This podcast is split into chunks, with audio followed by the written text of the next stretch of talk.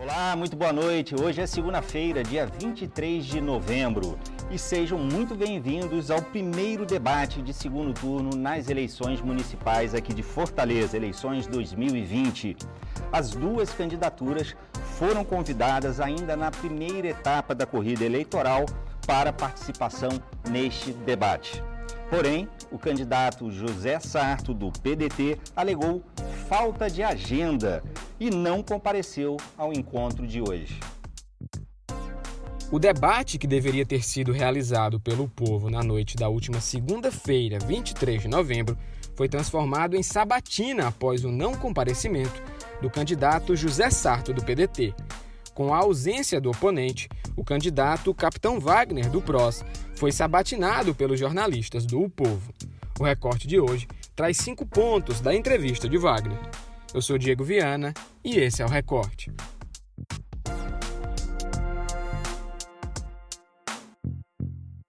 A data do debate de segundo turno realizado pelo povo entre os candidatos à Prefeitura de Fortaleza foi acertada com as assessorias de imprensa dos candidatos ainda durante o primeiro turno. Mesmo com antecedência do convite, o candidato José Sarto alegou incompatibilidade de agenda para o não comparecimento ao encontro.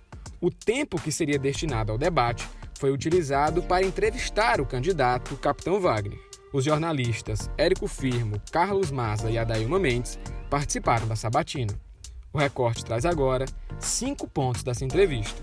Boa noite, Tardan. Boa noite aos demais entrevistadores. Para mim é um prazer estar aqui para falar um pouquinho dos nossos projetos para a cidade de Fortaleza. Queria parabenizar o Sistema o Povo pela maneira democrática como estabeleceu o debate e lamentar, logicamente, a fuga do nosso adversário. Quem abriu a rodada de perguntas foi o mediador Marcos Tardan. O questionamento foi sobre o planejamento referente ao combate à pandemia na capital. Candidato, se o senhor for eleito, que medidas o senhor pretende tomar para minimizar os efeitos da pandemia do novo coronavírus? É, a gente sabe que os números estão aumentando recentemente. O que, que o senhor planeja fazer? Olha, Tardan, primeiro nos preocupa o investimento que foi feito no hospital de campanha do PV e ele ter sido desmo desmobilizado mesmo com a possibilidade de uma segunda onda. A gente está iniciando a segunda onda, isso é fato. O Brasil tem número de, de casos aumentando, é, América do Norte, principalmente os Estados Unidos também.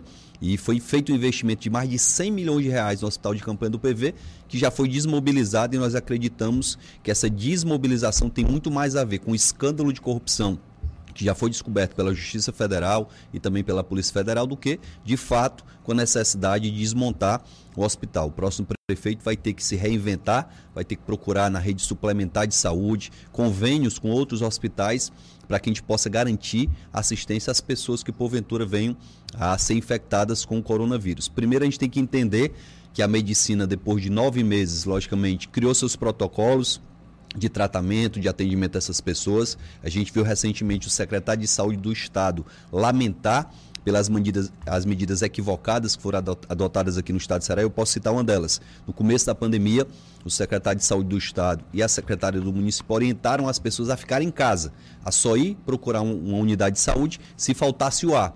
Muitas dessas pessoas atenderam essa recomendação e por conta disso vieram a perder a vida, porque quando foram para o hospital não tinham respirador. E por que, que não tinha respirador?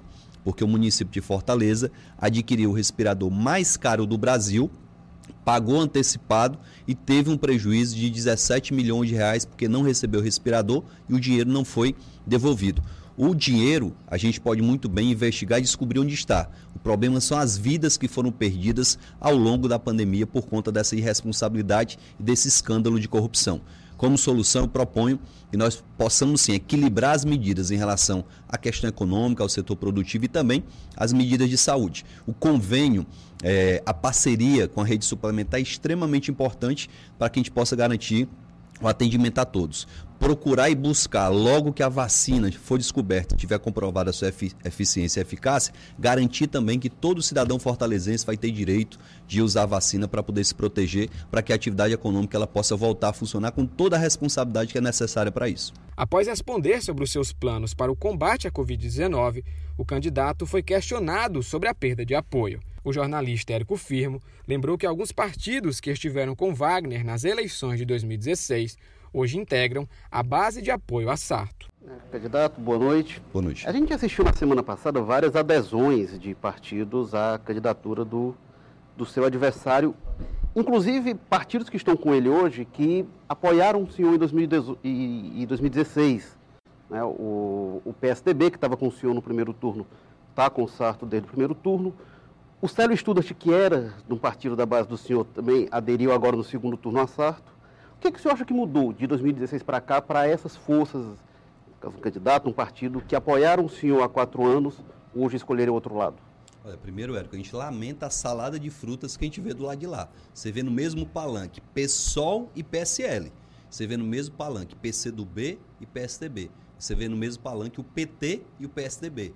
Então é muito importante que o cidadão que está nos assistindo, a gente tem um público que é formador de opinião, que está nos assistindo ou está nos escutando pela rádio nesse momento, que entenda que há, na verdade, uma tentativa muito grande de evitar que uma pessoa que não tem padrinho político, um cara que foi criado lá no João 23, policial militar, um Souza, se torne prefeito da cidade. Não há qualquer motivo para que haja essa união toda contra mim.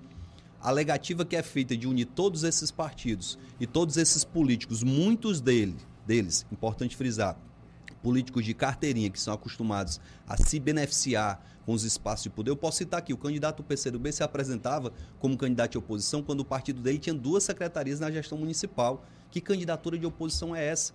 Se há duas secretarias do seu partido na base do governo. Então existiram muitas candidaturas que, na verdade, foram colocadas com outros objetivos que não vencer a eleição. E essas candidaturas se juntaram nesse momento para derrotar alguém que pode acabar com o status quo do jeito que ele está. Existe um grande mecanismo, a família Ferreira Gomes é uma oligarquia que domina o Estado de Ceará há mais de 30 anos, e havia e há ainda uma possibilidade dessa família ser destronada, pelo menos aqui na capital. Mas por que, Já... que alguns viraram de lado, né? A gente que apoiou o senhor há quatro anos e hoje não. Érico, eu acho que esse questionamento tem que ser feito a eles que mudaram de posição. Eu estou na mesma posição desde 2010. Eu não mudei de lado, eu estou do lado do povo, como tive na eleição de 2010, em 12, 14, 16, 18, estou em 2020. Meu apoio hoje é a população fortalezense. As pesquisas apontam que, por mais que eu tenha apanhado muito de forma desleal no primeiro turno, como a Luiziane também apanhou de forma desleal da candidatura do Sarto, a gente manteve ali no primeiro turno 33% de eleitores que acreditam na nossa candidatura. Em, em 2016, é importante frisar, com esses apoios que você citou, eu tive 400 mil votos. Agora, sozinho praticamente, somente com partidos que têm outras intenções que não a fazer parte dessa divisão do bolo do poder, a gente conseguiu 426 mil votos. Eu tenho a condição de chegar à gestão e escolher meu secretariado de forma técnica. Vocês acham que todas essas adesões já não geram uma divisão do bolo da prefeitura, do bolo do poder, eu tenho plena convicção que hoje a maior dor de cabeça que o Sarto tem é conseguir dividir um bolo deste tamanho com essa quantidade de partidos e de grupos políticos que estão inseridos na campanha dele. Ainda falando sobre apoios, o jornalista Carlos Maza questionou o candidato sobre o apoio dado à candidatura dele pelo presidente Jair Bolsonaro esfera. Eu queria te perguntar, nessa esfera ideológica, como é que o senhor se insere aí com relação ao presidente Jair Bolsonaro? O senhor se considera um bolsonarista e se ele vencer aqui, se o senhor vencer, é uma vitória do presidente Jair Bolsonaro, a sua vitória? Mas qualquer vitória minha aqui em Fortaleza é a vitória da, da, do cidadão fortalezense, um cara que veio da periferia e conseguiu conquistar o seu espaço na política sem padrinhos políticos. É muito importante frisar que a única coisa que os meus adversários apontam contra mim é o apoio do presidente Bolsonaro. Quando a gente vê, por exemplo, o Renato Rosendo, que é um cara qualificado, o pessoal, um partido de posição, de repente declarar apoio à candidatura do Sarto, a qual eles fizeram oposição durante muito tempo, simplesmente porque o presidente da República me apoia, isso é uma demonstração de que eu tenho uma vida ilibada, de que eles não podem apontar na minha vida política, na minha vida pública, qualquer desvio de conduta, seja de corrupção ou de qualquer outra ilegalidade cometida por mim durante esse período. Em relação ao presidente Bolsonaro, para você não achar que eu vou fugir à pergunta, eu fico muito feliz em ter sim o apoio do governo federal e do presidente da República querendo ajudar a cidade de Fortaleza. 49% do recurso que vem para Fortaleza vem de Brasília, vem do governo federal. Ah, capitão, mas parte desse recurso é vinculado. É fato assim como dos 28% dos recursos do Estado que são destinados para Fortaleza, grande parte também é vinculada. Se deu ao apoio do governador Camilo e a parceria entre a prefeitura e o governo do estado, uma grande importância. É muito importante ser aliado do governador Camilo. Mas o governo do estado só destina 28% do orçamento de Fortaleza. Já o governo federal destina 49%. É importante que o cidadão que está em casa nos assistindo entenda isso. O quanto é importante ter essa parceria com o governo federal. E para finalizar, eu queria dizer para quem está nos assistindo que houve uma época aqui em Fortaleza que existiu o Juraci do MDB e o Tasso Ereissati do PSDB, os dois eram oposição. Foi a época em que a gente lembra com mais alegria e com mais saudade, porque o Juraci fazia uma grande avenida, o Tasso ia fazer outra. O Juraci fazia um projeto social como o CSU, o Tassi ia lá e fazia o projeto ABC. Então essa competição entre prefeitura e estado foi muito bom para a cidade. Entrando no tema educação, a jornalista Adailma Mendes questionou o candidato sobre os desafios da retomada às aulas de forma presencial na capital cearense. É, candidato, tem uma questão aí desafiadora que também foi a pandemia que nos trouxe, a retomada das escolas. Né? A gente ainda não tem uma posição de data falando de escolas públicas municipais. Mas em junho a gente já tinha acesso a um dado de redução de 39% do valor de ICMS que vai para a educação no Ceará, já por conta da, da redução de arrecadação. Né? Como é que vai ser possível pensar numa universalização de acesso ao tempo integral com tantas coisas a serem feitas para essa adaptação que a gente vai ter que viver na, no universo da educação, de ter um modelo híbrido e ser possível, e essa retomada a gente tem que dimensionar e tudo que vai ser necessário, e ao mesmo tempo pensar já na universalização, que é uma presença física completa, né? Sem dúvida. Primeiro a gente tem que lembrar que a Prefeitura de Fortaleza até hoje, a pandemia começou em fevereiro, até hoje, em novembro de 2020 não apresentou um planejamento de retorno das atividades escolares aqui no município. Infelizmente, o governo municipal não se preparou para adaptar suas escolas em condições que elas possam receber esses alunos e os professores sem colocar a saúde deles em risco. Primeiro momento, já na transição, isso vai ser uma prioridade nossa. Recuperar o ano letivo que foi perdido, a gente vai ter logicamente que estender o calendário escolar no ano de 2021 para que a gente possa recuperar o que foi perdido no ano de 2020 e, além disso, estruturar de forma tecnológica e também com todo o aparato necessário para que as escolas recebam de volta esses alunos e também os professores e funcionários. Vamos lá. A Luiziane criou os laboratórios de informática que o Roberto Cláudio mandou fechar. A Luiziane criou as bibliotecas e colocou para funcionar. O Roberto Cláudio mandou fechar. A gente vai ter que reabrir, até porque a tecnologia é uma ferramenta indispensável principalmente na área da educação. Não sei se o cidadão sabe, mas o prefeito Roberto Cláudio ele adquiriu centenas de lousas digitais.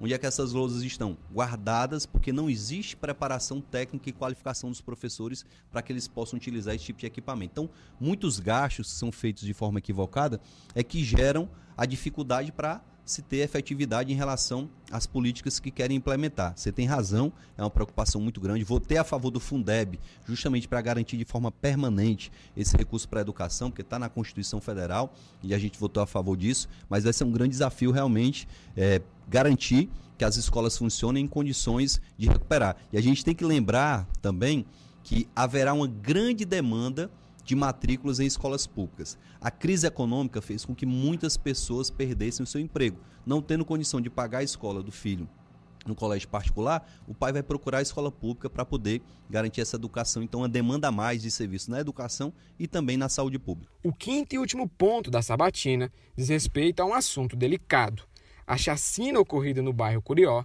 em 2015.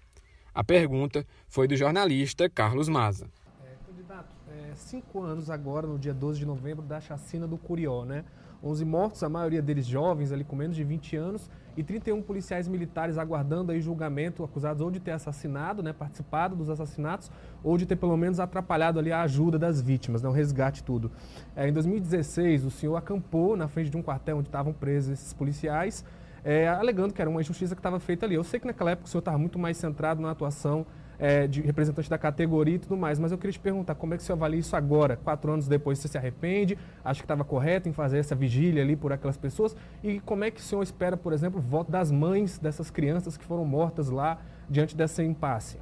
Olha, Carlos Mas, eu defendo que os reais responsáveis por aquela chacina sejam presos. Quem conhece os autos do processo, como eu conheço, é, eu sei que existe ali um, um, grupo de bodes expiratórios que foram criados para poder dar uma resposta para a sociedade. Eu defendo que a apuração seja feita ao rigor, identificado quem foi o criminoso ou os criminosos que cometeram aquela chacina, que sejam punidos rigorosamente. Eu nunca defendi policial que usa a farda para cometer delito. Se existe policial que está beneficiando traficante, esse policial não tem que ser só preso, tem que ser expulso da polícia militar. Se tem policial que está matando inocentes, esse policial não tem que só ser preso, tem que ser expulso também da corporação e sempre foi o meu posicionamento. Eu não posso é defender que haja punição de inocentes. E, de fato, quem conhece os autos, quem conversar dois minutos com os advogados que fazem parte do processo, vão ver que há uma tentativa desesperada para dar uma resposta àquelas mães, que eu reconheço que merecem uma resposta, e já passou do tempo a resposta, você citou a data de forma muito coerente, e o que eu defendo é que os reais responsáveis sejam punidos, mas não simplesmente dar uma satisfação para a sociedade, punindo inocentes e deixando, de repente, os reais executores livres da cadeia autos e lá tem questão de áudios de WhatsApp, muitas questões de placas de carro também, que já envolve alguns, alguns nomes ali com mais consistência. Você acha que todos esses 31... Esses que forem identificados, eu, de, eu defendo que sejam punidos. Se está identificado que ele tem envolvimento, que tem participação, que sejam punidos. Mas também tem, caso mais, se você ler todos os autos, policiais que estavam a dois quilômetros do local onde aconteceu o crime estão sendo processados por conta disso. Do grupo total, muitos já foram inocentados. O que eu defendo é isso. Aqueles que não têm envolvimento, que sejam inocentados. Aqueles que têm culpa, que sejam punidos com rigor da lei. É isso que eu defendo. O recorte de hoje vai ficando por aqui.